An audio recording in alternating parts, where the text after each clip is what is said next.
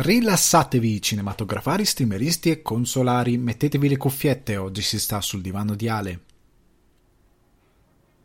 Il pezzo che sentite in sottofondo è So There Are No Fuck Buddies di Sibau e io sono Alessandro Di Guardi, l'ospite de... sul divano di Ale. Vi do il bentornati e il bentrovati al podcast che potete trovare su Spotify, Spotify, oh mio dio, Spotify, Google Podcast, Apple Podcast, ovvero iTunes, anche su Deezer se usate Deezer e mi sto espandendo sempre di più e sempre meno su YouTube. Ripeto, se qualcuno di voi magari è stato assente nelle scorse settimane, il podcast non è più su YouTube, non carico più le puntate su YouTube, il canale ha un altro destino ed è tutto un lavoro in corso. Venendo al podcast, vi do, come dicevo, il ben trovati, il bentornati, ben ritrovati come preferite.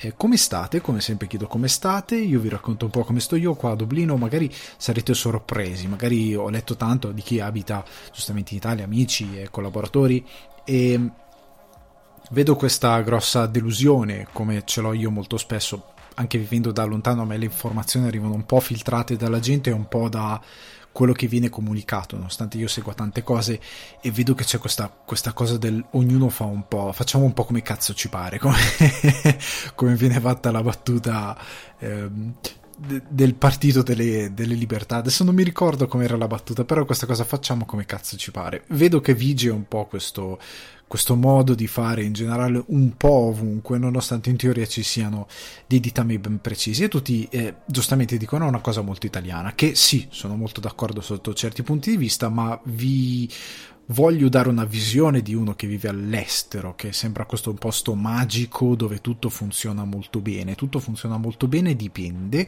c'è sempre questa cosa da dire. Vi posso dire che ieri qua a Dublino sembrava di stare, non lo so, a, a un festival della musica, nel senso che quest'anno c'è, c'è anche da dire che la primavera è piuttosto sorprendente quest'anno a Dublino. Oddio, non pensate che ci siano 32 gradi.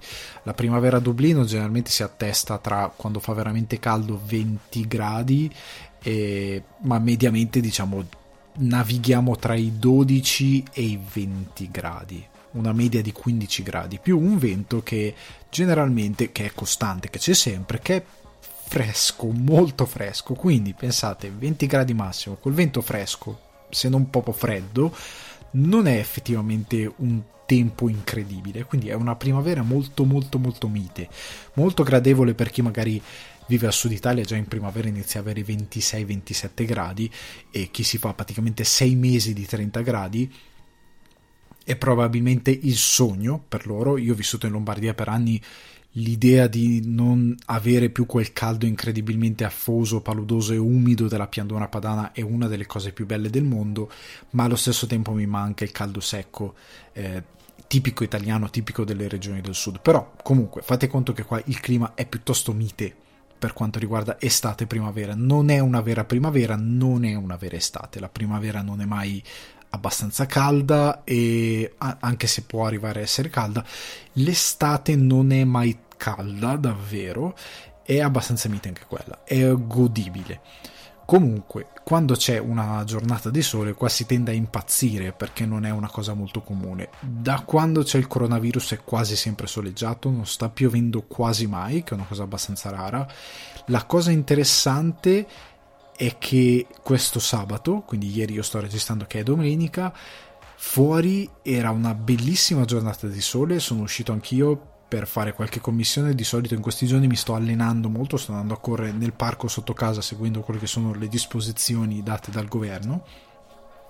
Sto andando qua il parco è molto grande, c'è molto spazio, si è stati tutti molto distanti, non ci sono problemi, ma ieri era la combinazione del fatto che fosse sabato, che quindi tutti effettivamente potessero uscire, perché di solito comunque qua lo smart working è piuttosto diffuso, quindi molti lavorano effettivamente da casa, potesse uscire, c'era la nuova fase in corso eh, del governo, quali fasi sono divise in modo diverso, ma sono state un po' allargate le disposizioni e era veramente un festival della musica, nel senso che io ieri sera a un certo punto mi sono andato a ritirare una pizza da sport in una pizzeria che c'è qua e mio dio, è, è, è stato divertente perché praticamente mi sono drogato, perché nei, nei nei 900 metri, meno di un chilometro penso, che ho fatto da casa mia alla pizzeria era pieno, pieno di gruppi di amici, perché io dubito che viviate in otto in casa, perché la gente veramente ha iniziato a incontrare gli amici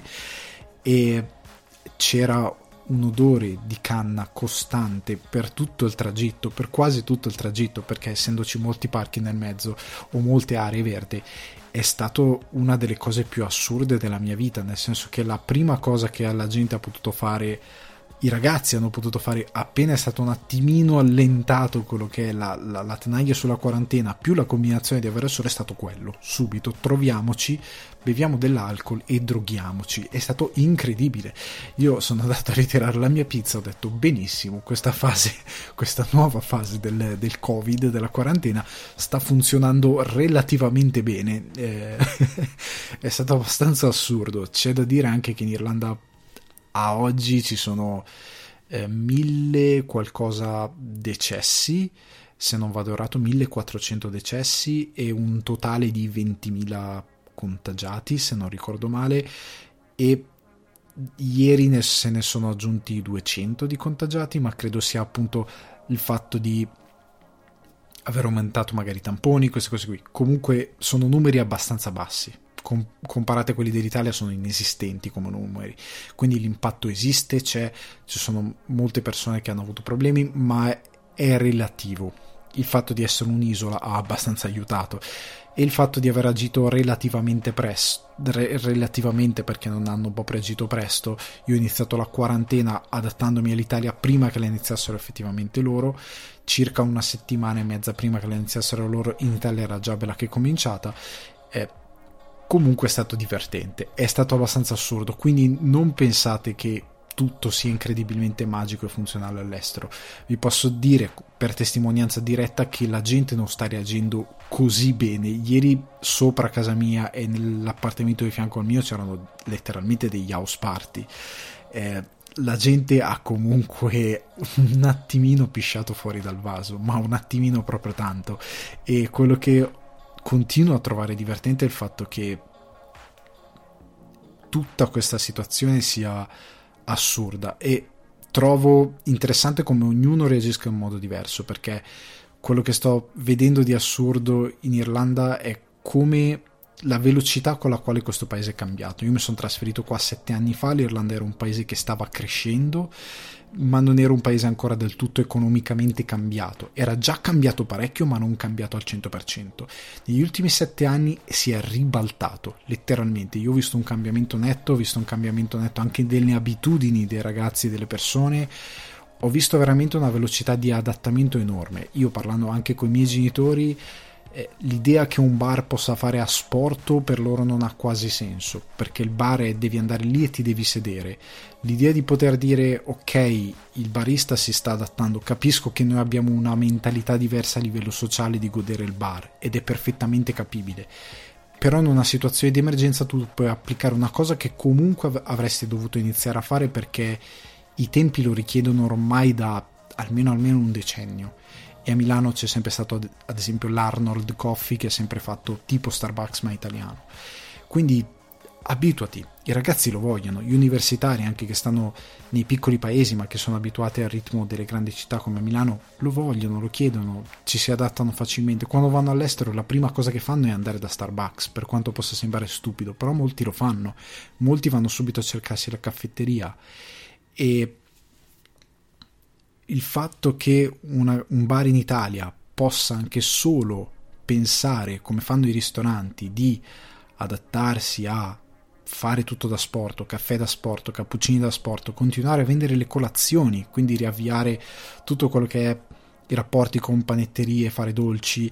Eh, qua a Dublino dove sto io c'è una caffetteria italiana che ha riaperto nelle ultime due settimane, tre settimane da quando hanno avuto la possibilità di riaprire una caffetteria piccola, davvero piccola, dove dentro se avessero dovuto rispettare il distanziamento tra i tavoli non sarebbe stato possibile riaprire. Riaprono, fa, hanno ripreso a fare cornetti, tutto quanto. La gente durante la settimana, nonostante lavori da casa, esce, va lì, si compra il suo cornetto, si compra la sua colazione, se lo piglia a portare a casa, torna a casa, continua a lavorare con la sua colazione presa al bar è una cosa che funziona, è una cosa che aiuta il proprietario a tenere le porte aperte, ai due ragazzi che ho visto ritornare a lavorare, è una cosa che aiuta, non è una soluzione permanente, non è una soluzione definitiva, è una cosa che per ora aiuta, come questo ristorante, questa pizzeria dove sono andato ieri sera, hanno riaperto da un tre settimane circa, li chiami, dici quello che vuoi lo, eh, e lo vai a ritirare. Loro non fanno delivery, fanno solo collection, quindi devi passare a ritirare quello che è. Fanno primi piatti un ristorante e pizzeria napoletana, fanno primi piatti eh, pizze, ovviamente, giustamente, eh, dessert, fanno addirittura, hanno le offerte tutti i weekend, ti danno lo spritz, il negroni, te lo fanno. Tu lo ordini al telefono, oppure se non lo vuoi ordinare al telefono, come ieri era una bella giornata, puoi semplicemente passare di lì. Loro hanno questa specie di copertura esterna, il locale lo tengono aperto perché comunque hanno il forno a legna che va, hanno la cucina che va, fa piuttosto caldo, tengono un po' aperto con un po' di musica, così anche chi è fuori ha comunque quell'aria che sia quasi normale, cioè che ci sia quasi della vita effettivamente per le strade, tengono un po' di musica, tu passi, c'è il ragazzo, ti dà il, il gel, attraverso a distanza ti dà il gel, ti pulisci le mani, ordini quello che vuoi ordinare, hanno il menu messo lì esposto così lo puoi leggere, non devi toccare niente, lo leggi, vai, fai il tuo ordine, glielo dici, lui lo, lo manda alla cucina, paghi con la tua carta, eh, senza contatto, paghi, ti sei appena pulito le mani, eccetera e quant'altro, e lui ti dice guarda è pronto tra 20 minuti o come ha fatto con me ieri è pronto fra 40 minuti. Io avevo telefonato da casa perché sapevo già quello che volevo ordinare conoscevo il menu ho ordinato da casa mi sono messo le mie cuffie ho messo un podcast, ho messo il podcast di Ric Dufer, eh, fa sempre lo speciale insieme a Non mi sta venendo il nome, mio Dio lo so sempre, l'economista, non mi sta venendo mai nella vita il nome, li adoro, i podcast che fanno, imparo anche tante cose, perché io non ho studiato economia, tante volte io lui lo seguo in, in altre, nelle sue, sul suo canale, nelle sue conferenze che fa ho ascoltato una parte del podcast, sono arrivato, sono arrivato lì, mi sono fatto un giro, se devi andarti a, a, comprare qualcosa al supermercato magari ne approfitti, ti per, ottimizzi il tempo, ti fermi al supermercato, prendi quello che è, vai lì, li tiri la tua pizza, vai a casa. Ho visto addirittura un pub vicino a casa mia che è fighissimo, mi manca andarci, è un posto molto bello, soprattutto d'estate è incredibilmente bello andarci, che hanno riattivato tutto e fanno le delivery le delivery delle pinte e hanno studiato un sistema per fare la delivery delle pinte. Accetteranno probabilmente solo determinati ordini di una determinata grandezza, però lo fanno. Si sono trovati diversi modi per continuare comunque a lavorare, nonostante un momento di difficoltà. E questa cosa l'ho trovato per certi versi divertente perché comunque vedere uno con uscire con una scatola di pinte è abbastanza surreale. Però si è trovato un modo per continuare a, diciamo, a, ad avere a che fare con questa situazione. E l'ho trovato interessante. È una cosa che probabilmente in Italia bisognerebbe imparare. Per me il fatto che, dico una città incredibile, Roma, io sono andato anni e anni fa, eh, sono passato, mi serviva un caffè da sport perché non avevano tavoli, non avevano posto, non c'erano tavoli fuori. Mi ha detto sì, il cappuccino te lo facciamo. io sì, ma dove mi siedo? Eravamo in due, ho detto non mi posso sedere, me lo fate da sport. Mi fa sì, nessun problema. Hanno pulito due bottiglie di succo pago col, col vapore del caffè e me l'hanno messo lì dentro. Mio Dio, è inaccettabile va bene, io non ho detto niente, io ti ho pagato, va bene, ti ho pagato il servizio anche se era abbastanza inaccettabile, ho preso quello che mi dovevo prendere, sono andato via perché io non sono tipo da fare storie.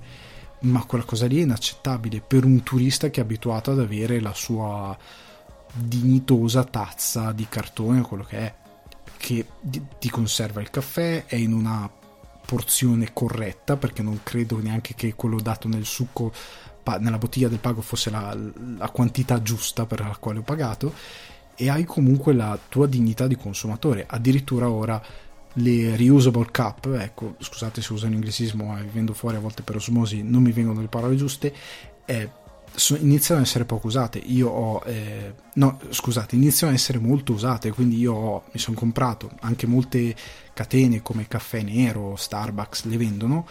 Mi sono comprato la mia cup reusable che è fatta sostanzialmente di vetro con il eh, integrato in sughero per non scottarti il reggitazza col tappo chiudibile, sigillato, eccetera, tu vai lì, ordini il tuo cappuccino, gli dai la tua tazza, ovviamente pulita, gliela dai e loro te lo riempiono lì e te ne vai. E quindi non hai neanche il problema di avere questa cosa delle tazze di cartone. Noi non siamo ancora neanche arrivati alle tazze di cartone e questo per me è un grosso problema. è un grosso problema anche perché quella che è la mia visione, io posso dire che tante problematiche dell'Italia se stanno diventando un forte stress nell'ultimo mese, quant'altro, è perché per colpa di tutta una cosa, un sistema che è molto complesso, che è inutile che sto a discutere qua, questa cosa non, è, non sta funzionando, sta mettendo anzi fuori tutte le criticità di un sistema che si reggeva su una serie di cose molto fragili. E quindi io credo che anche molto stress, molti disagi, molte cose siano in verità conseguenza di cose che potevano essere cambiate prima e che se vengono cambiate adesso va benissimo, si è ancora in tempo per poter cambiare le cose e alcune cose per poterle mantenere anche dopo. Quindi questo è stato un po' il mio pensiero settimanale su, su quanto che è successo. Ora vengo a una cosa che magari mi compete di più.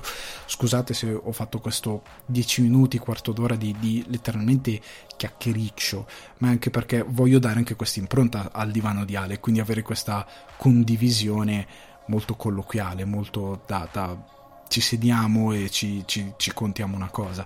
Quindi ho voluto condividere questa cosa. Però ora veniamo all'argomento principale, il motivo per cui sono qua, questa settim- per il quale sono qua questa settimana.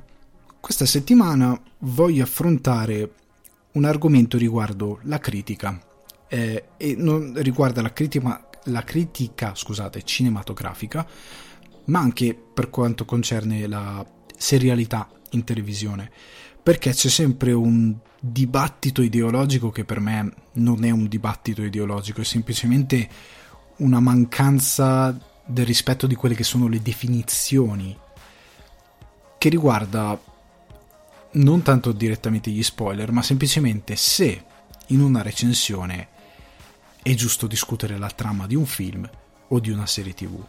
Allora, c'è un problema di fondo, nel senso che ci sono due cose che si può fare quando si parla di un medium.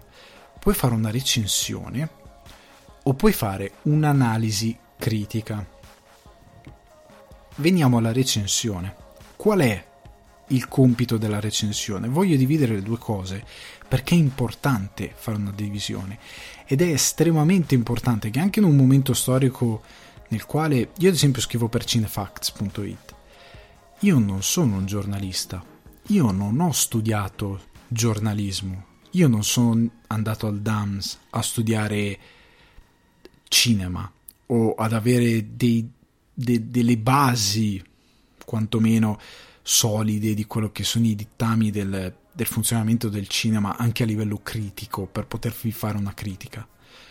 Io sono uno che ha studiato cinema, sceneggiatura, queste cose anche a livello pratico in un college, ma che le ha studiate attraverso i libri.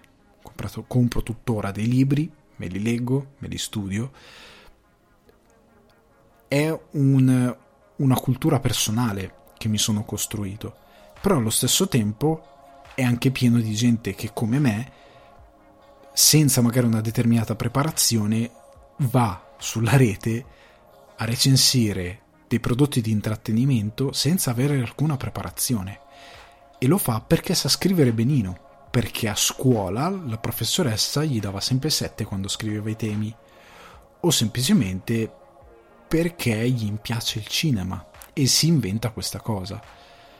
Il problema è che questa cosa, se da un lato è molto bello, perché è bello che ci sia la possibilità che ognuno di noi abbia voce, da un altro lato crea un po' una certa amatorialità nel mezzo critico e che va ad appiattire l'idea di quello che dovrebbe essere la critica. Che prima di tutto la critica viene vista sempre con accezione negativa, nel senso di come nella vita, quando ti fanno una critica, ah, mi stai dicendo qualcosa di negativo. Questa è una visione abbastanza miope. La critica non è trovare qualcosa di negativo, la critica è valutare una situazione, un prodotto, trovare delle criticità, quindi delle problematiche ove, ove esiste, esistenti, o trovare i lati positivi di qualcosa, esaltare il lato positivo di qualcosa e perché funziona così bene.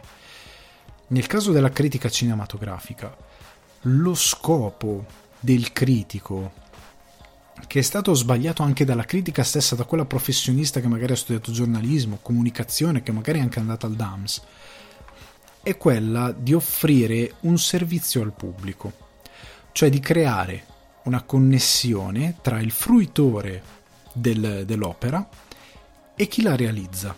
Perché chi la realizza, nonostante col mondo moderno, con i social media, si sia un po' appiattita quella divisione, ed è molto positiva questa cosa, tra pubblico e creatore, dall'altro lato il creatore non è fatto per veicolare le sue opere al pubblico. Il lavoro del, cre- del creatore, in verità, per quanto ai produttori non piaccia e che preferiscono che il creatore abbia quasi un ruolo nel marketing del prodotto, che può avere senso fino a un certo punto, ma non sono qui a affrontare questo discorso. Il creatore è limitato in quello che può essere la sua comunicazione con lo spettatore.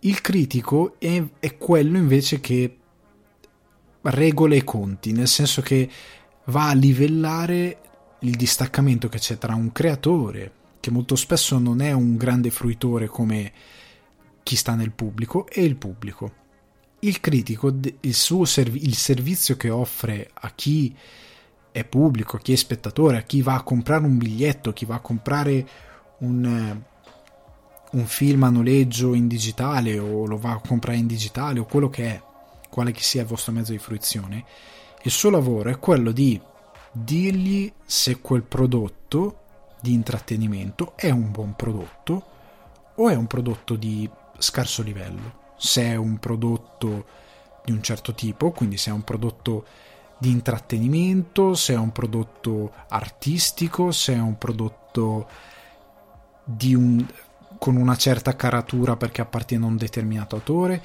Il critico deve veicolare quel prodotto verso lo spettatore. È lo stesso lavoro che fa un, un, recensore di un videogioco che fa che, che, dovrebbe fare più che altro il recensore di un videogioco che dovrebbe fare il recensore di un'automobile di uno scooter deve sostanzialmente dire al pubblico guarda questo prodotto ha questi lati positivi incredibilmente belli per questi motivi però ha anche questi lati negativi.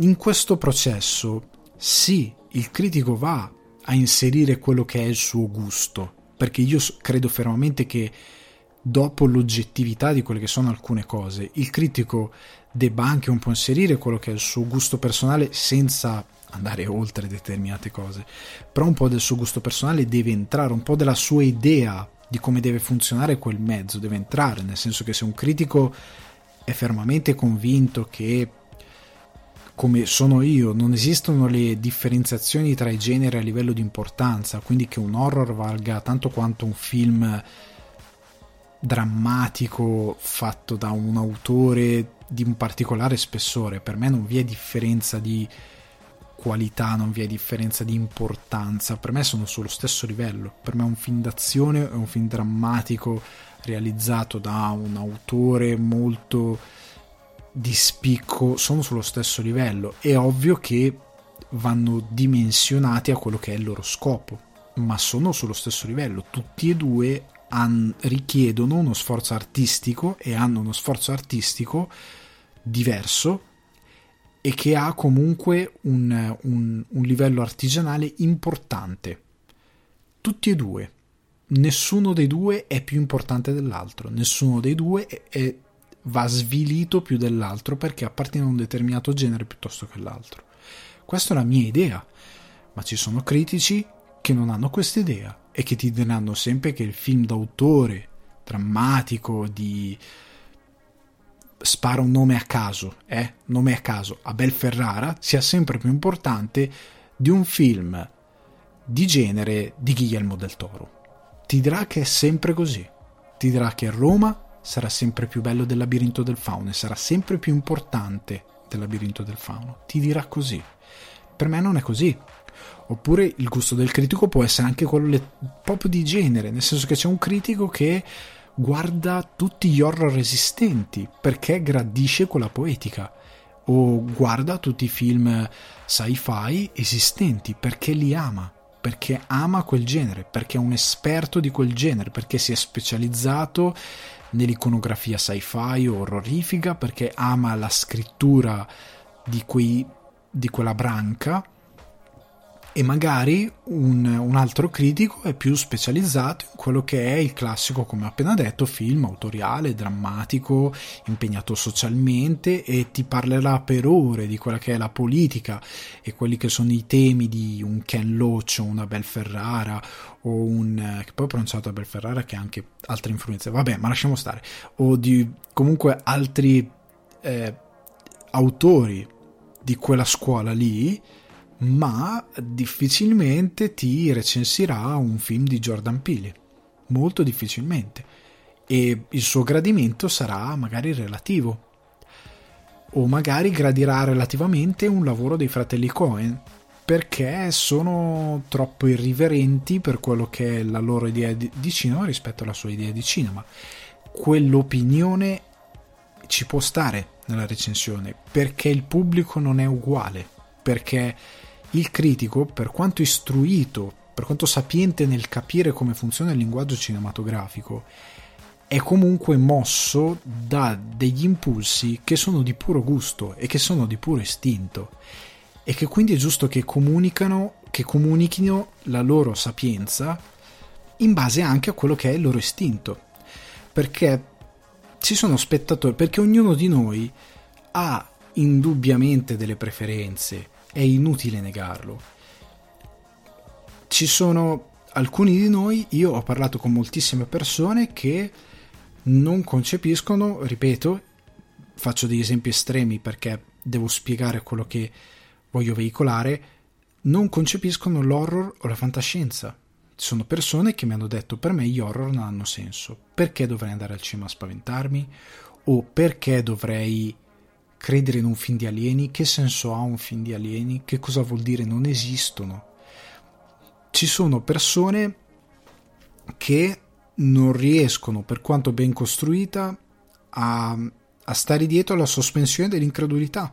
Quindi un film come Mission Impossible a Ethan Hunt che fa un halo jump da un aereo militare su Parigi non crederanno mai per quanto a livello di scrittura quella cosa in Mission Impossible ha perfettamente senso, perché è contestualizzata bene e il livello di sospensione dell'incredulità funziona.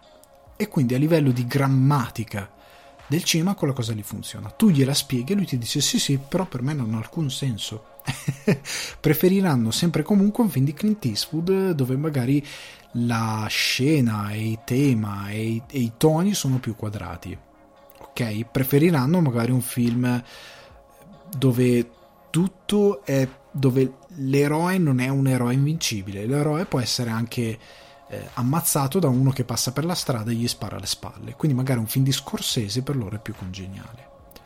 Ora, serve a questo l'opinione del critico, perché, ripeto, per quanto sapiente possa essere la spiegazione, per quanto ben congegnata possa essere la spiegazione, il pubblico a volte, anche se non lo sa, e anche se continua a dire, eh, quella cosa è veramente brutta e fatta male, quando in verità non capisce che anche se tu glielo spieghi, quella cosa non è brutta e fatta male, sei tu in errore, tra virgolette, perché sei tu che non riesci a capire che per tuo gusto quella cosa lì non, non è adatta a te, non è il tuo cinema, non è il, tuo, il tipo di intrattenimento che ti piace come esattamente per i gusti riguardo sportivi, c'è gente che non sopporta il calcio. Sono sbagliati?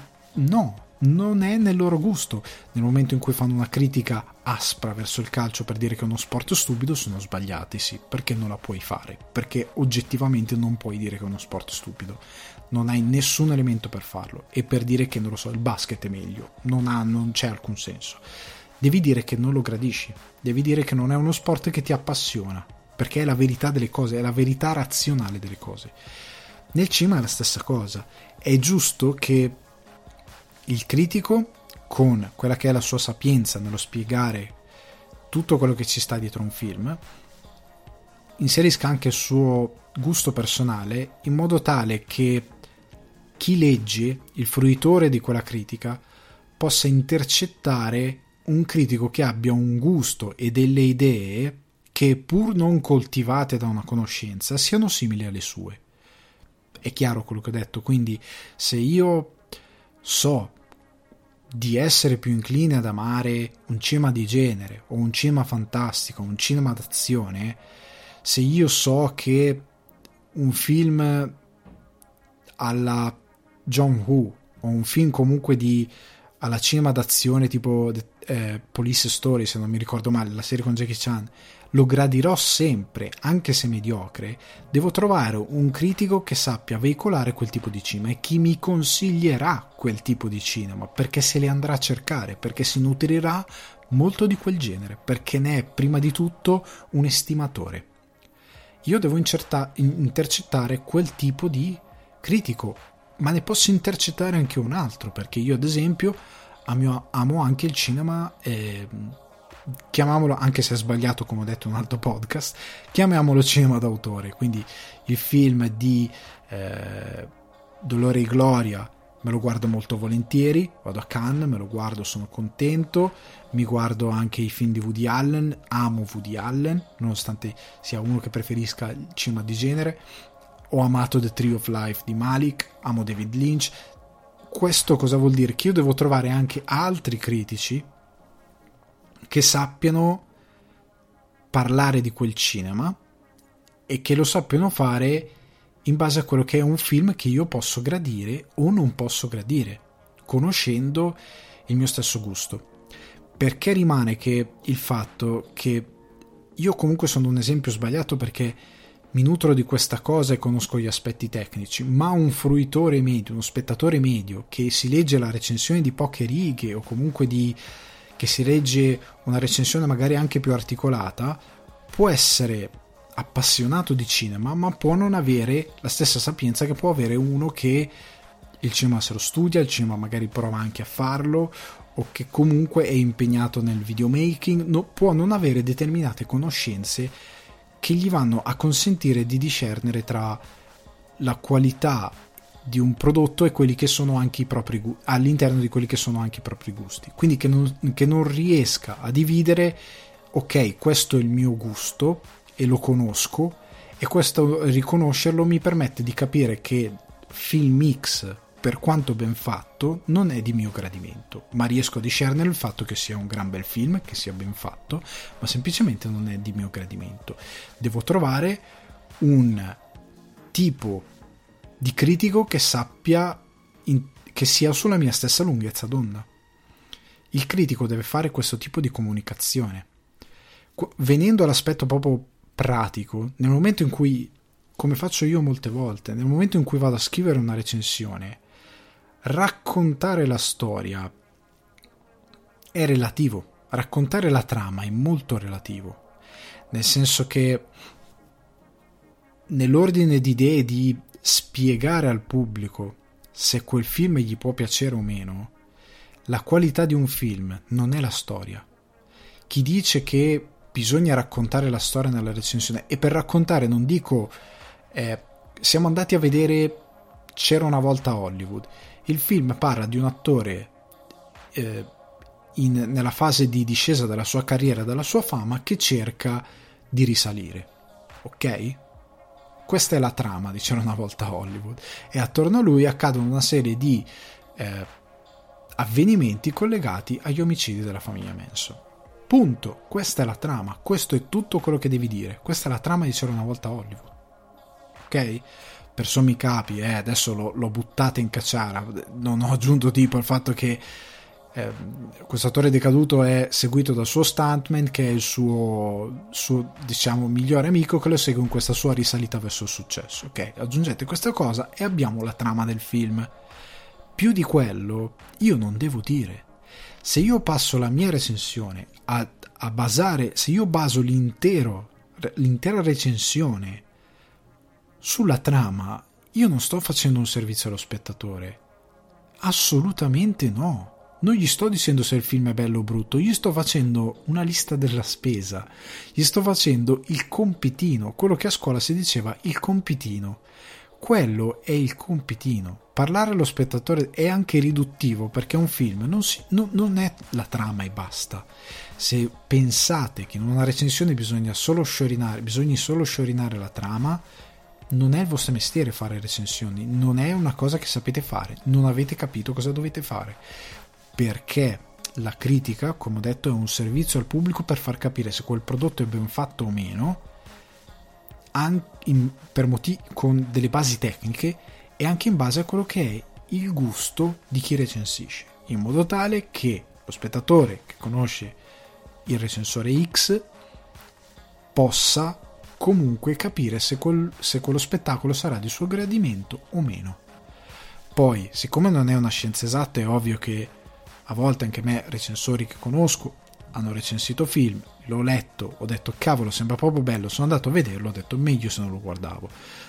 Può capitare, non è una scienza esatta, non è 100% infallibile, quindi può essere che a voi seguito un recensore che 9 volte su 10 vi consiglia il film giusto, una volta su 10 vi consiglia un film che a voi non piace, perché magari quel recensore ha un tipo di gusto particolarmente stratificato e complesso che non combacia al 100% col vostro. È difficile trovare uno che combacia al 100% col vostro, è una cosa molto complessa. In certi casi succede, in molti altri no. Ma venendo allo scopo della recensione, parlare della trama è completamente inutile. La trama è quella che ho detto prima, quelle poche righe. Tu sciorinare avvenimento per avvenimento e dire questa cosa ha senso, questa cosa no, da un lato è incredibilmente stupido perché molte volte molte di queste critiche basate sulla trama mettono in luce il fatto che chi sta scrivendo non ha mai studiato le basi della scrittura, non della sceneggiatura, della scrittura.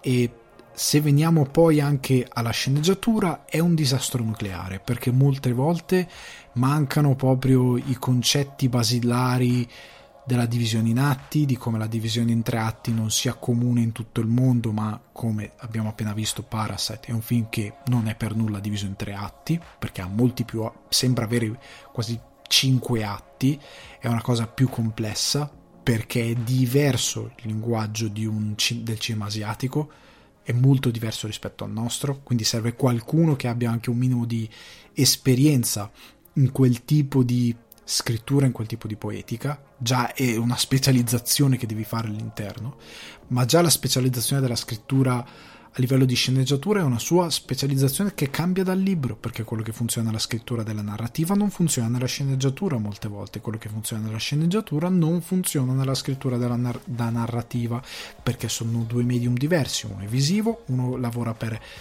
prosa, per immaginazione dello spettatore, per coinvolgimento dello spettatore, a puro livello dialettico di immaginazione. Uno è visivo, deve funzionare sullo schermo, so, c'è, deve, c'è, un montaggio, c'è una regia, ci sono movimenti di macchina, sono, eh, puoi comunicare col sonoro, puoi comunicare con l'attore, puoi comunicare t- in talmente tanti modi che gli altri tipi di scrittura non hanno, da rendere la sceneggiatura una scrittura completamente diversa e che vive anche di scrittura invisibile, perché tante volte in sceneggiatura non ci sono, soprattutto quando lo sceneggiatore non è regista, delle cose che poi in, in regia nel film esistono e che lo sceneggiatore non ha pensato.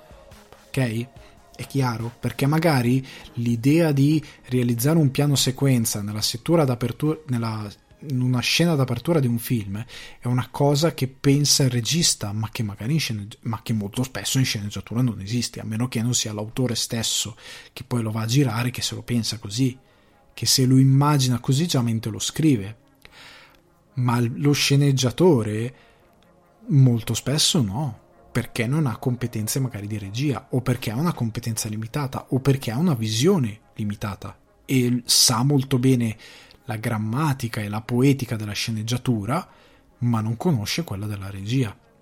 E quindi una sceneggiatura molto bella diventa incredibile nel momento in cui un regista ci mette il suo lavoro di interpretazione e trasposizione in immagine su un canovaccio che è già per immagini. Ok? Pensato per immagini. Tante volte quando vedo delle recensioni basate unicamente sul racconto, sul breakdown, sulla spaccatura di quello che è la sceneggiatura, sono dei disastri, non hanno alcun senso, sono proprio un cattivo servizio verso chi legge. Verso chi legge sono il peggior servizio del mondo, perché è chiaro che chi l'ha scritto non ha capito niente, niente di che cos'è una sceneggiatura e di cos'è la poetica per il cinema. E non capisce neanche la divisione tra generi, non, non capisce niente di quello che sta succedendo. Oltre al fatto che è e se è vero da un lato che i, i nazi spoiler, chiamiamolo così, quelli che non vogliono sapere niente di quello che stanno andando a vedere, sono da un lato fastidioso, dall'altro lato, se voi chiedete allo stesso regista di fare quel lavoro lì, non lo farà mai. Perché lui ha costruito una storia per sorprendervi, per allucinarvi, per tenervi attaccati alla poltrona. E se io ve la racconto tutta, sì, può darsi che tu possa rimanere. Se io ti racconto il colpo di scena di Profondo Rosso, tu non lo guardi più il film, lo guardi, ma ok, hai perso. Se io guardo, se io ti racconto il colpo di scena dei soliti sospetti, sì, va bene, eh, ormai te lo aspetti, lo sai, eh, non ti sorprende più niente di quel film. Ti potrà magari sorprendere la costruzione se sei particolarmente, non lo so, eh, sensibile a quello che sono le, i livelli artistici messi in gioco, ma è difficile. Se io ti racconto Seven è difficile. Non è non è la spaccare il capello della sceneggiatura o comunque commentare la storia che fa la recensione. La recensione si fa veicolando allo spettatore quello che è il film. Il film è, ha una regia estrosa, una regia di movimento, è una, è, perché io vado al cinema, io vedo ad esempio Booksmart, vi parlo di Booksmart, in Italia quel titolo orrendo di La rimicita delle sfigate. Io la cosa che mi ha colpito di Booksmart è stato il fatto che la regia fosse di gran movimento per un film di commedia che in genere hanno il solito primo piano, campo lungo. e basta. e che è piano, ameri- è campo, piano americano, scusate. E basta. E quella è la regia dei film comici americani.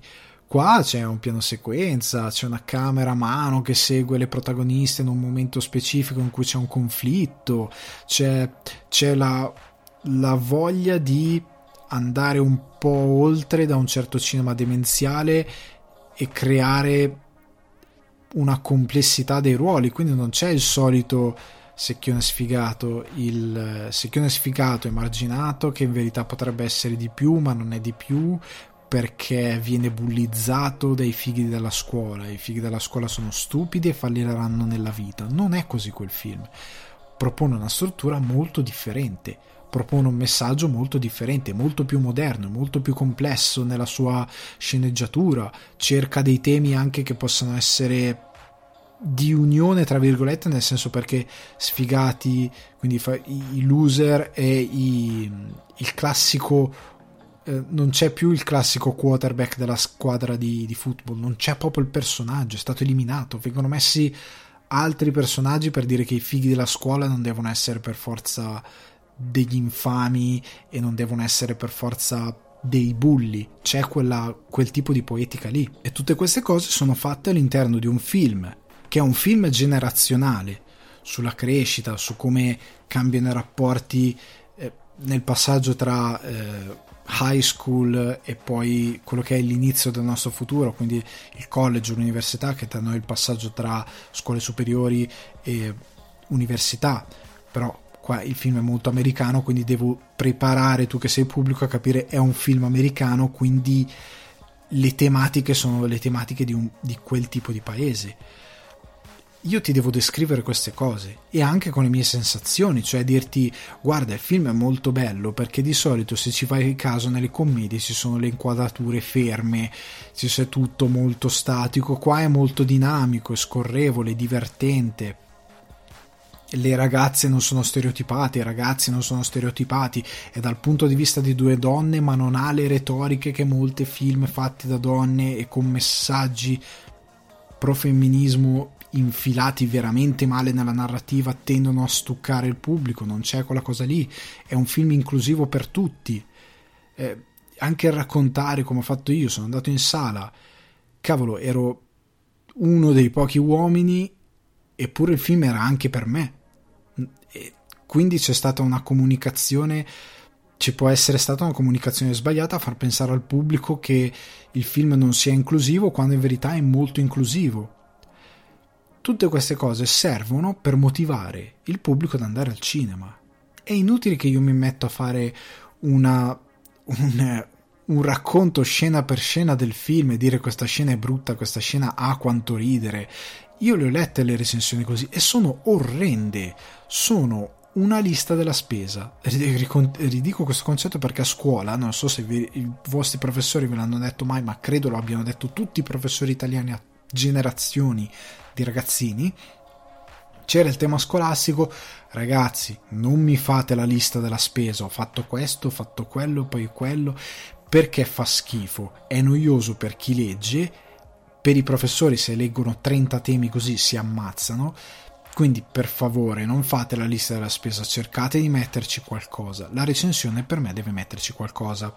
Vi faccio un altro esempio, io ho recensito C'era una volta Hollywood, questo esempio mi serve anche per collegarmi a recensione e analisi.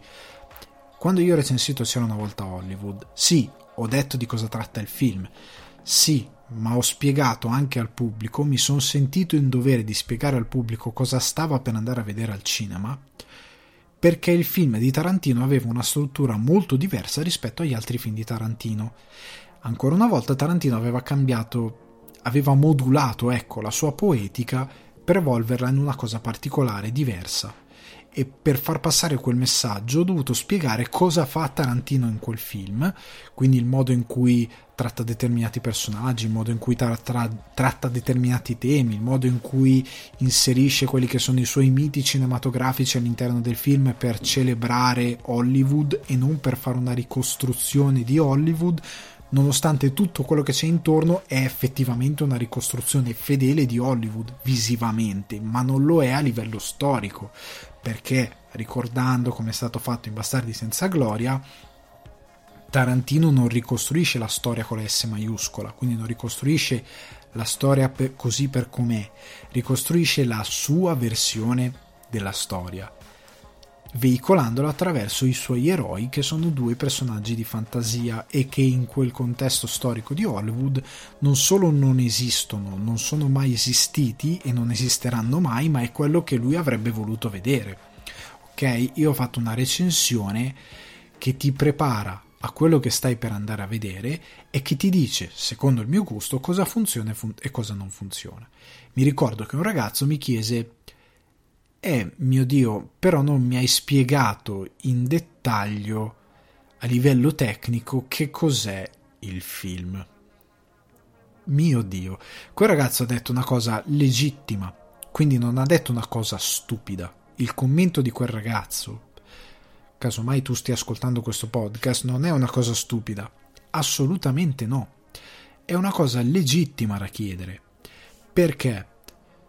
Quando vai a recensire un film, la storia la puoi menzionare perché molte volte la storia è cruciale, un, un, determinato nodo narrativo della storia o una determinata scena, una determinata scelta di narrazione all'interno della storia può essere importante per definire con la poetica usata dal regista per raccontare quella storia, come è cambiato il suo, suo, approccio allo storytelling, come, o come si, si, muove da quel momento in, in, avanti un determinato snodo narrativo e cosa implica magari a livello di regia, di montaggio, di interpretazione. Il problema è che se io discuto in dettaglio quella cosa, tu ti bruci il film. E anche quello il problema, ma non per la, pu- per la questione dei nazi spoiler, perché io ti devo proteggere da quello che è ti devo consegnare la, alla visione esattamente come ha voluto il regista ok? Io non ti devo dare nulla di più di quello che il regista non abbia voluto darti. Quindi il regista ha voluto mandare eh, ti ha voluto avere in sala vergine di qualsiasi cosa di quel film perché ti vuole sorprendere, ti vuole allucinare, ti vuole eh, ti vuole impreparato, ok? Per quello che succede. E colpi di scena, come svolte narrative, come espedienti inseriti all'interno della storia, fanno parte di tutti quei trucchi, di tutti quei mezzi che il cinema usa per raccontarti la storia, ma anche per stupirti. Se io e, e che fanno soprattutto funzionare il film. Se io ti privo di quella cosa, perché te la dico prima, perché ti dico cosa succede, perché ti spiego cosa serve, tu vai al cinema magari e da tecnico magari puoi apprezzare una determinata cosa, magari puoi, puoi amare l'idea che quel regista abbia usato determinati eh, sotterfugi, ma verrai tremendamente deluso, non avrai mai la stessa esperienza che hai avuto che avresti avuto se fosse andato vergine. Soprattutto io ho rovinato il lavoro dell'autore perché l'autore non aveva nessuna intenzione di spiegare quelle cose e non aveva nessuna intenzione di dirle allo spettatore prima, altrimenti le avrebbero messe nel trailer. Scusate, altrimenti sarebbero state usate per promuovere il film. Se non sono state usate per promuovere il film è perché il regista non vuole che tu le sappia. Ed è giusto rispettare questa volontà. È anche questo il motivo. Oltre a tutto il motivo tecnico che ho appena detto, perché servono, motore, fanno parte del motore del film. Tarantino, appunto, c'era una volta a Hollywood, io ho visto delle persone uscire dalla sala a un certo punto, perché il film non stava andando nella direzione che loro pensavano. E, quel, e, pro, e, proprio per quel motivo io ho scritto la recensione in un determinato modo, perché ti voglio preparare. Soprattutto ti voglio dire non andare via dalla sala, perché a un certo punto Tarantino ribalta tutto. Ho dato un pugno al tavolo, ribalta tutto e crea qualcosa che ti dà uno schiaffo e che dà un senso completamente diverso al suo film, ma che è che va a spiegare anche la poetica e il messaggio e tutto quello che ha fatto Tarantino nel corso del suo film. Perché invece io ho visto tante persone andare via, ho avuto anche degli amici che sono andati via e poi altri amici gli hanno detto no, non dovevi andare via perché poi succede parapi parapò e loro no cavolo ho sbagliato, ora lo vado a vedere. Sono andati a vedere e hanno detto ah è bello che succede parapi parapò. E, ok deficiente, ma ti sei bruciato tutto per non avere pazienza 20 minuti in più e ti sei sottratto la possibilità di avere ti sei negato la possibilità di avere quel tipo di esperienza che il regista ha lavorato tanto per portarti. Quello che quel ragazzo voleva dire nel momento in cui mi ha detto perché io volevo un'analisi completa del film cioè volevo una spiegazione completa, ho usato in anticipo la parola, o volevo una spiegazione completa del film per inquadrature, eccetera, eccetera, così. È una domanda legittima, ma non è una cosa che appartiene alla recensione.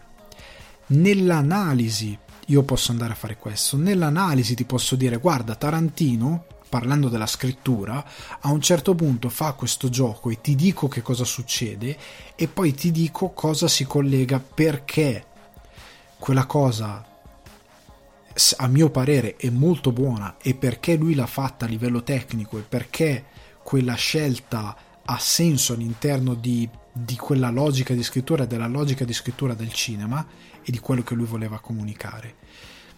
Te lo posso dire perché tu hai già visto il film, eh? stai leggendo quindi un'analisi, quindi un approfondimento al film e non una cosa che viene prima, ma una cosa che viene dopo. Quindi io ti vado a dare un'informazione in più che ti può dare un livello di lettura aggiuntivo e che ti può insegnare qualcosa se tu hai voglia di imparare come si compone il cinema e quella cosa, io te la posso dare, ma fa parte di un aspetto tecnico. Nonostante sia storia, non è che la storia non ha nessun aspetto tecnico, non è che le decisioni di sceneggiatura non hanno nessuna rilevanza. Sono cose scritte a caso per pura ispirazione, non funziona così. Nell'analisi, quando c'è un approfondimento, io ti posso spiegare delle cose che non stanno al film a spiegare perché non stanno alla storia a spiegare delle decisioni tecniche, sono di pura analisi post, quella che fai riflettendo dopo, ok? In quel momento ha senso andare a scomporre la sceneggiatura e quindi a aprire la razzo che ha composto il regista e per analizzare le varie parti che possono essere positive o meno. Perché io posso anche dirti, guarda, quando fa questa scelta di sceneggiatura tradisce tutto il resto perché parapira parapò e ti faccio una spiegazione tecnica, ok? In quel caso lì, ma io lo faccio nell'analisi, perché nella recensione non è il servizio che ti devo dare. Nella recensione il servizio che ti devo dare è la, la, la valutazione per sommi capi nel modo più approfondito possibile per quanto riguarda la, la, il pensiero post visione per quanto riguarda la sensazione che ti dà andare a vedere quel film e che ti dà vedere quel film da vergine, da uno che non ne sa niente. Quello io posso fare, ma più di quello no. Nell'analisi invece che una riflessione, ripeto, un approfondimento, un arricchimento dell'argomento, io vado a proporti un diverso tipo di lettura del film. Anche perché io l'ho detto forse in un altro podcast, forse quando parlavo degli Oscar. Io non credo che sia possibile lasciare la visione di c'era una volta Hollywood, fare così, sedersi a una scrivania e scrivere un'analisi tecnica di un film di quasi tre ore, che ha delle complessità ben stratificate come quello di Tarantino. Non è possibile. Chi pensa di aver fatto di averlo fatto e sta mentendo a se stesso. Non è vero, tu non lo hai fatto. Tu hai avuto l'arroganza di pensare di aver capito tutto, ma no. Perché se Quentin Tarantino ci ha messo anni a concepire quella cosa, tu in un'ora e mezza, due ore, non puoi fare un breakdown di montaggio, scelte di regia, eh, montaggio anche missaggio sonoro, scelte di musica, composizione della, della colonna sonora, di scrittura, non puoi fare un compendio di scrittura di un film di quasi tre ore in due ore post visione, tre ore, quello che è, o mezza giornata, co- co- prenditi il tempo che vuoi, non lo puoi fare. Perché determinate opere, oddio, io non sto parlando di piccole commediole, che anche nelle piccole commediole è giusto che si abbia un determinato approccio anche lì a quello che è la recensione, che lì non è perché una commediola la vai a spoilerare dimenticando qualsiasi deontologia, puoi comunque dire se è bella o brutta senza nominare i punti cardine della trama, lo puoi fare. Però c'è da dire che una commedia per famiglie, che non è minore per valore, può essere più facile ma non è minore, è semplicemente più facile nel, nella, nel, in quella che è l'apprendimento, il tuo, il tuo assorbire quel film, ma non per questo è inferiore, è semplicemente più facile, ok? Non, è, non ha meno valore, è più facile, ok? Se una commedia ti vede magari più facile fare un'analisi, perché magari la regia è molto più scolastica rispetto a quello che, è, che sono i dittami di regia, la sceneggiatura è una classica sceneggiatura in tre atti, quindi ci sono dei canovacci di sceneggiatura che le commedie romantiche, per esempio, sono utilizzati da decenni, da decenni. Sono proprio le cose che i produttori, i produttori quelli più base ti dicono che cos'è la storia? Ah, è la classica storia dove Tizio vuole qualcosa e poi va a fare la gara, perde ma alla fine vince anche contro il cattivo e ottiene la cosa che voleva avere. Ah, fichissimo, vai! E ti producono il film. Perché è un canovaccio che funziona, funzionerà sempre ed è facile da realizzare. Ok, un film così l'analisi la puoi fare, ma c'era una volta Hollywood, per esempio, o The Irishman, o Casino, o The Eightful Eight, o vi posso dire film veramente complessi come non lo so, Parasite stesso o sono, o The Phantom Thread eh, di Paul Thomas Anderson sono veramente difficili da analizzare, difficili da spaccare. Lì ti devi mettere a fare una visione, una seconda visione, una terza visione, visioni nelle quali inizi a notare tutto, perché le cose complesse hanno bisogno di più visioni perché ci sono magari dei messaggi che intuisce la seconda o la terza volta, che magari lì per lì al cinema, la prima volta vergine che lo guardi, non realizzi, non cogli direttamente. Non stiamo parlando di Joker, per quanto possa essere stato un buon film, non era estremamente complesso dal punto di vista dell'analisi di quello che, fa- che è stato il lavoro di Todd Phillips. Era abbastanza storicizzato, è anche per questo che molti critici non hanno gradito l'attenzione che ha ricevuto questo film, perché era comunque derivativo da altri prodotti, da altre storie, in generale, in linea molto semplice, da Martin Scorsese, Dare per una notte Taxi Diver. Eh, era tutto già esplorato e quindi non c'era molto da approfondire. Era probabilmente interessante come è stato trattato il personaggio e come è stato veicolato. Si può fare una riflessione di questo, di questo tipo, ma nulla è davvero complesso. Se io dovessi fare una valutazione, un'analisi su C'era una volta Hollywood, io mi devo comprare il Blu-ray, guardarmelo tutto più volte, cercando di cogliere come Tarantino ha diviso i, la sua storia, come ha magari legato per i personaggi a determinate cose, cogliere tutte le citazioni che ha fatto, cogliere cercare di capire come la sua regia, se la sua regia è stata uniforme lungo tutto il film, se la sua regia è cambiata, cosa che effettivamente succede lungo il film, se ha usato determinati espedienti che aveva già usato prima, se invece ha creato delle mescolanze tra la poetica del suo cinema che ha usato nel corso degli anni, come ha deciso di usare il linguaggio visivo, quindi se ha magari prediletto l'utilizzo di campi stretti piuttosto che campi larghi, eh, campi lunghi, eh, se ha deciso di... Eh, vi faccio un esempio, voi guardate un film come La Favorita, La Favorita è il, il non lo so, il paradiso della, dell'analisi, il, pali, il paradiso dell'analisi a livello di proprio tecnico, cioè il film che ha sorpreso tutti, che a me ha spiazzato uscito dalla sala, non, non lo gradì subito al 100%, ho dovuto processare il film anche questo quando un film è complesso lo devi processare perché ti sedimenta un po' dentro e ti crea contrasti.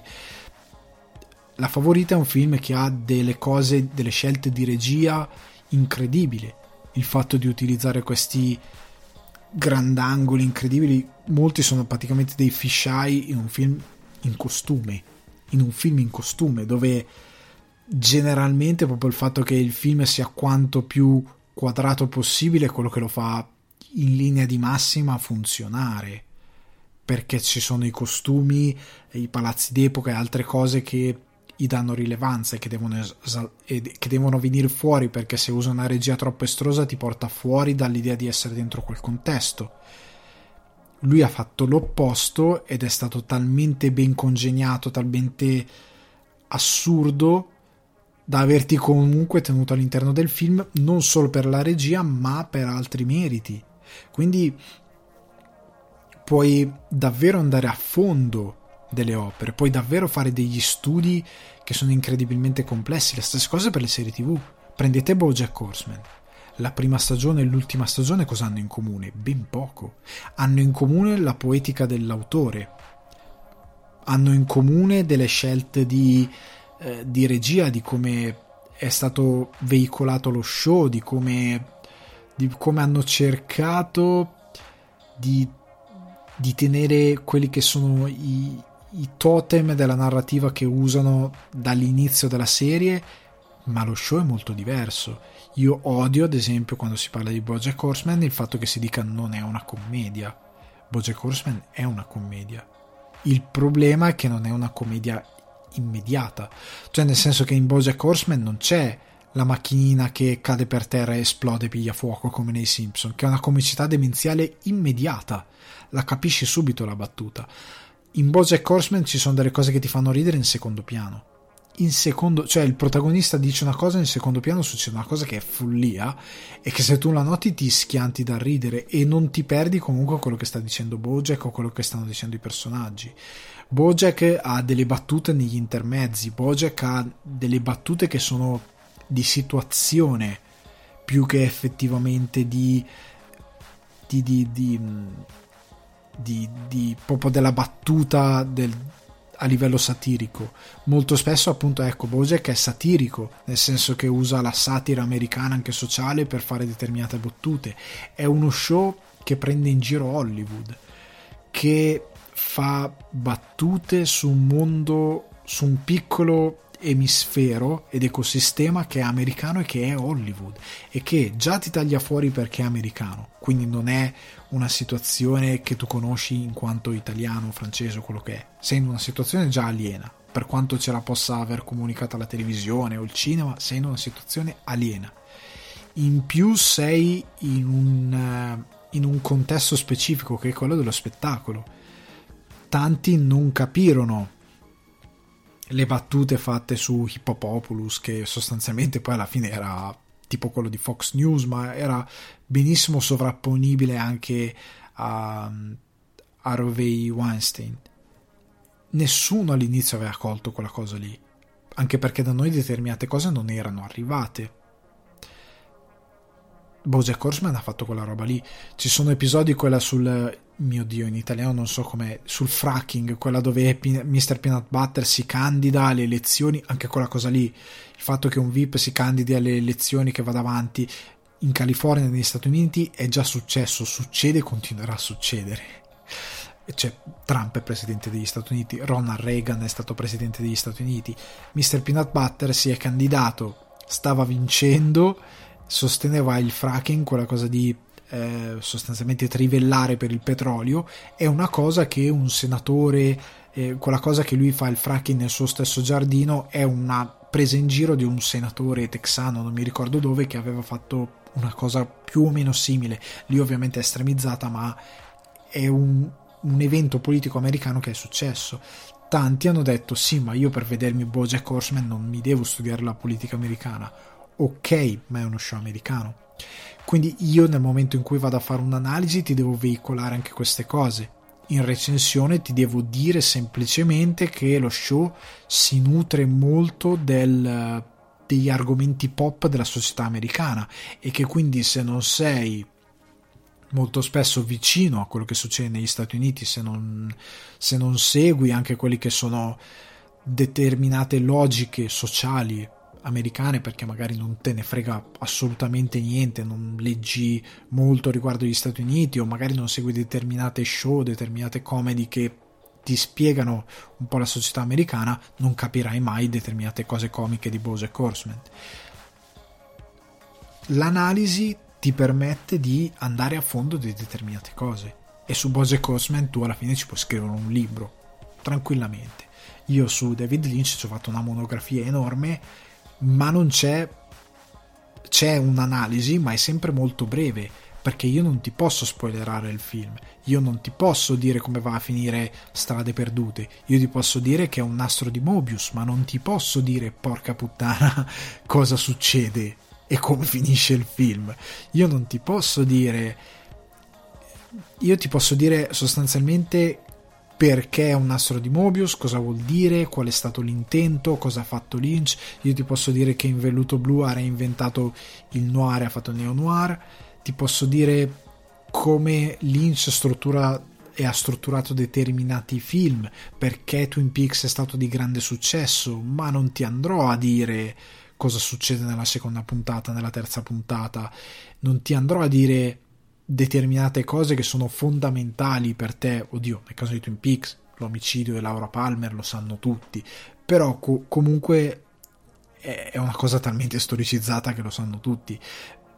Però nella, nelle fasi di recensione io non vado, non entro in determinati dettagli, faccio un misto tra un'analisi e quella che è una recensione, quindi ti do gli elementi per farti capire perché determinate cose sono state belle e sono passate alla storia, ma poi ti faccio anche una cronostoria, quindi mischio le due cose. Nell'analisi, se faccio un'analisi di strade perdute, devo andarmi a ricercare come ha lavorato col direttore della fotografia, le inquadrature scelte, perché ci sono state determinate scelte di, di messa in scena, di regia, come se faccio un'analisi di Woody Allen ti de- devo dire che in determinati film la sua regia è molto più messa a bada, in altri film è molto più estrosa, però rimane sempre un Allen che come dice lui, facciamo in fretta così andiamo tutti a casa a vedere la partita di basket, eppure il film funziona per determinati motivi e ti spiego perché, e ti spiego cosa e ti spiego da dove derivano, ti devo spiegare che come rappresenta lui la morte in un determinato film è palesemente la morte di Bergman, perché lui è fissato con Bergman e poi ti dico chi è Bergman e qual è la sua poetica. Nell'analisi faccio queste cose, nelle recensioni le posso abbozzare, Mm, e non vado in determinate cose di sceneggiatura perché ti devo lasciare anche a livello di inquadrature ti devo lasciare la sorpresa in fuoco cammina con me ad esempio per ritornare a una cosa che ho fatto io tra l'altro potete trovare una monografia sul mio canale Alessandro Di Guardi casomai non lo sapeste. Quando parlo di fuoco cammina con me dico che c'è una delle scene orrorifiche più geniali della storia del cinema. Di come con un movimento di macchina e un quadro Lynch ti va a creare un, un, uno spavento tale che tu non ti rendi neanche conto che quella cosa sta succedendo. Ci arrivi in un secondo momento, però non ti dico che cosa fa, non ti dico che scena è, non ti dico quando è, non ti descrivo la scena, ti dico solo che ha usato questo espediente di un movimento di macchina e un quadro. Probabilmente tu quando guarderai il film non ti renderai conto di quando sta arrivando e non ti renderai conto di cosa sta per succedere però in recensione in, in una monografia dove ti devo spiegare perché quel film alla fine è un bel film lo devo dire ok però non ti posso andare a fare un breakdown di tutta la storia, chi scompare, chi muore, come muore, eh, cosa succede, e di dire eh però questa cosa per me non ha senso, questa cosa è bella surreale, queste cose altrimenti non avrebbe alcun senso la recensione. Nell'analisi ha senso. Io credo di aver reso in modo abbastanza esaustivo questo concetto, perché, ripeto, se fate solo il breakdown della sceneggiatura, di quello che è la storia, ci sono film che cosa scrivete? Una riga? Perché Erasered che storia ha? Ha una storia abbastanza semplicistica.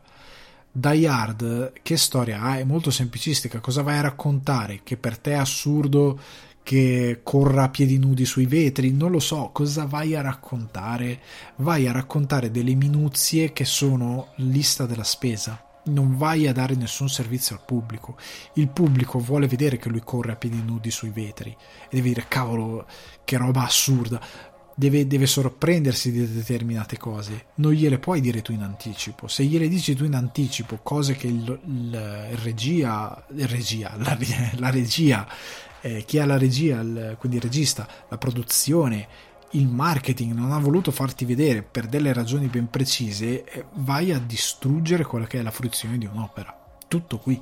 È questa differenza che va capita tra una recensione e un approfondimento. La recensione è un servizio al pubblico per dire al pubblico, cercando di intercettare con i propri gusti un determinato lettore, che si vuole intercettare a monte, se il film è, sarà, è, sarà di suo gradimento o meno, se è, suo, se è un buon film in base a motivazioni oggettive e tecniche come motivazioni di gusto soggettivo e di ideologia su che cos'è il cinema e quel tipo specifico di genere o quant'altro. L'analisi è uno studio sull'opera riassumendo, fai uno studio dettagliato su quello che è l'opera. Quindi quel ragazzo quando mi ha chiesto ma io volevo un, una spiegazione di tutto quello che fa lui con l'inquadratura nel film, amico mio, la vorrei fare anch'io, ma mi serve una settimana, anche di più se la voglio fare, perché mi devo andare a studiare letteralmente il film inquadratura per inquadratura, perché è un'opera complessa, perché non è un film di non è un film comico o una fiction ride a prima serata, è una, un lavoro molto più complesso. Ok? È per questo motivo che non si fa in recensione, anche perché sarebbe impossibile. Un esempio storico di una recensione scritta da un cane, perché quest'idea di fare il breakdown della storia è una cosa che è esistita in passato, che è stata tramandata da un certo tipo di di, di, di professionista, tra virgolette, del, della recensione, di esiste un pezzo di giornale degli anni 70, di quando uscì eh, uno dei capitoli di Star Wars, dove il recensore criticava il twist dove Darth Vader rivelava eh, la famosa scena Luke sono tuo padre e l'ha pubblicata sul giornale. E un editore ha trovato che quell'idea di pubblicare qualcosa fosse buona.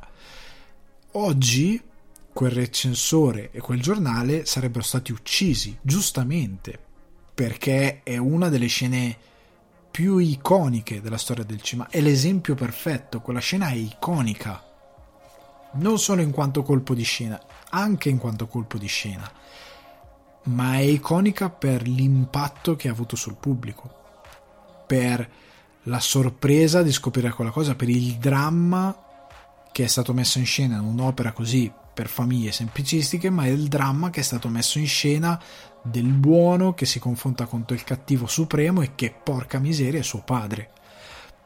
È una roba, fra virgolette, shakespeariana ed è molto molto funzionale alla storia ed è una delle cose che ha reso Star Wars un mito. Se tu me lo vai a dire in sceneggiatura, soprattutto oggi dove le informazioni appena uno fa una cosa così ed è palesemente sbagliata, tutti gli altri la rimbalzano perché anche loro vogliono la pubblicità e i click, è finita. Tu distruggi ad accettate un'opera. La distruggi, la fai a pezzi e non sarà mai quello che avrebbe potuto essere se tu semplicemente andavi al cinema te la vedevi e se il recensore faceva il suo lavoro, cioè dirti per me è un grandissimo film e c'è un colpo di scena che vi terrà incollati alla poltrona e vi lascerà di stucco. Poteva fare così. Poteva fare così, invece ha scelto di scriverlo perché è un incompetente sostanzialmente, non c'è null'altro da dire. È palesemente un incompetente, non è una questione di nazi spoiler, è di competenza. Quindi io credo di aver esaurito completamente l'argomento e di non aver null'altro da dire. Credo di aver dato in, nel modo più, per quanto in flusso di coscienza, nel modo più quadrato possibile la mia spiegazione di cos'è una recensione e cosa deve essere una recensione e cosa invece è e deve essere un'analisi di un prodotto. Ora, io vi invito a guardarvi un bel film stasera. Magari Star Wars. Vi guardate Star Wars, vi rilassate, vi guardate Star Wars. La domenica è un giorno pigro, anche se voi sentirete questo podcast probabilmente di lunedì, perché io lo pubblicherò fra qualche ora, ma probabilmente ve lo papperete di lunedì o martedì o quello che è, quando preferite più o meno, ok? Vi ricordo che il podcast è su Spotify e su iTunes, quindi Apple Podcast, lo trovate anche su Google Podcast, lo trovate anche su Deezer da ora e novità, se avete eh, dispositivi come Alexa potete riuscire, se non ricordo male, i dispositivi eh, di intelligenza Apple e credo proprio proprio Alexa, mio Dio non ho controllato questa informazione, riproducono il podcast, quindi lo potete usare anche a casa. Eh, a questo punto io vi auguro una buona serata, vi auguro buon cinema e spero voi possiate leggere delle recensioni fatte decentemente e non della roba dove vi dicono che Darth Vader è il padre di Luke Skywalker prima che voi andate al cinema. Che infame. Vi auguro buona, buon proseguimento di giornata o buona serata o buon pomeriggio, quello che volete, fate voi. Ciao.